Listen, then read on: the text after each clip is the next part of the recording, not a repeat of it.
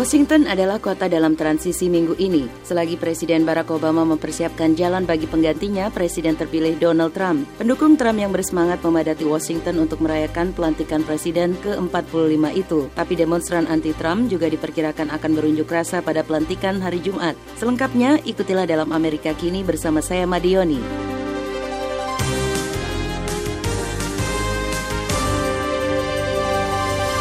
Ini adalah akhir dari sebuah era. Setelah 8 tahun menjabat di Gedung Putih, Presiden kulit hitam pertama Amerika, Barack Obama bersiap-siap meninggalkan Gedung Putih. Obama menyampaikan nada optimistis dalam pidato perpisahannya. For those of us fortunate enough to have been part of this work and to see it up close, let me tell you, it can energize and inspire.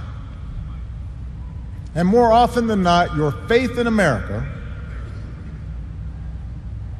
and in Americans will be confirmed. Katanya bagi mereka yang tidak cukup beruntung menjadi bagian dari tugas ini dan menyaksikannya dari dekat, ini bisa memberi energi dan inspirasi dan lebih sering keyakinan kita di Amerika dan sebagai warga Amerika akan dikukuhkan. Di Washington, tradisi mempersiapkan pelantikan Donald Trump berlangsung lancar, lengkap dengan pawai dan latihan atau gladi resik pelantikan. Pada konferensi persnya minggu lalu, Trump menjanjikan pelantikannya akan menjadi kenangan. The 20th is going to be something that will be very, very special, very beautiful.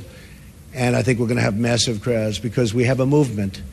It's a movement like the world has never seen before. Donald Trump mengatakan tanggal 20 Januari akan menjadi sesuatu yang sangat khusus, sangat indah.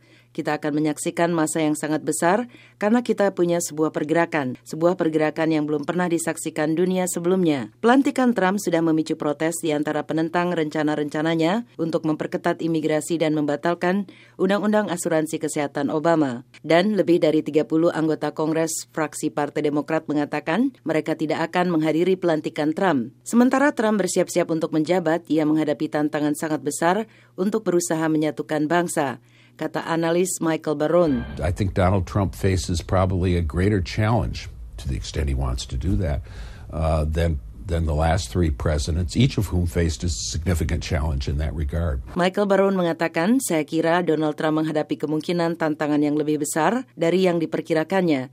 Tiga kali lebih besar dari yang dihadapi tiga presiden terakhir yang masing-masing menghadapi tantangan berat dalam hal itu. Trump sudah menunjukkan pendekatan agresif untuk menghadapi media dan ia terus terlibat dalam pertikaian lewat Twitter. Tom DeFrank mengatakan harus membiasakan diri dengan hal itu. Here's his operating style. He loves being in the center of the maelstrom. He loves chaos because he knows at the end he's going to make the decision and that's it. DeFrank mengatakan ini adalah gayanya. Ia senang berada di pusat badai. Ia menyukai kekacauan karena tahu pada akhirnya ia akan membuat keputusan. Trump sudah menunjukkan perbedaan tajam dengan Barack Obama, kata pakar John Fortier.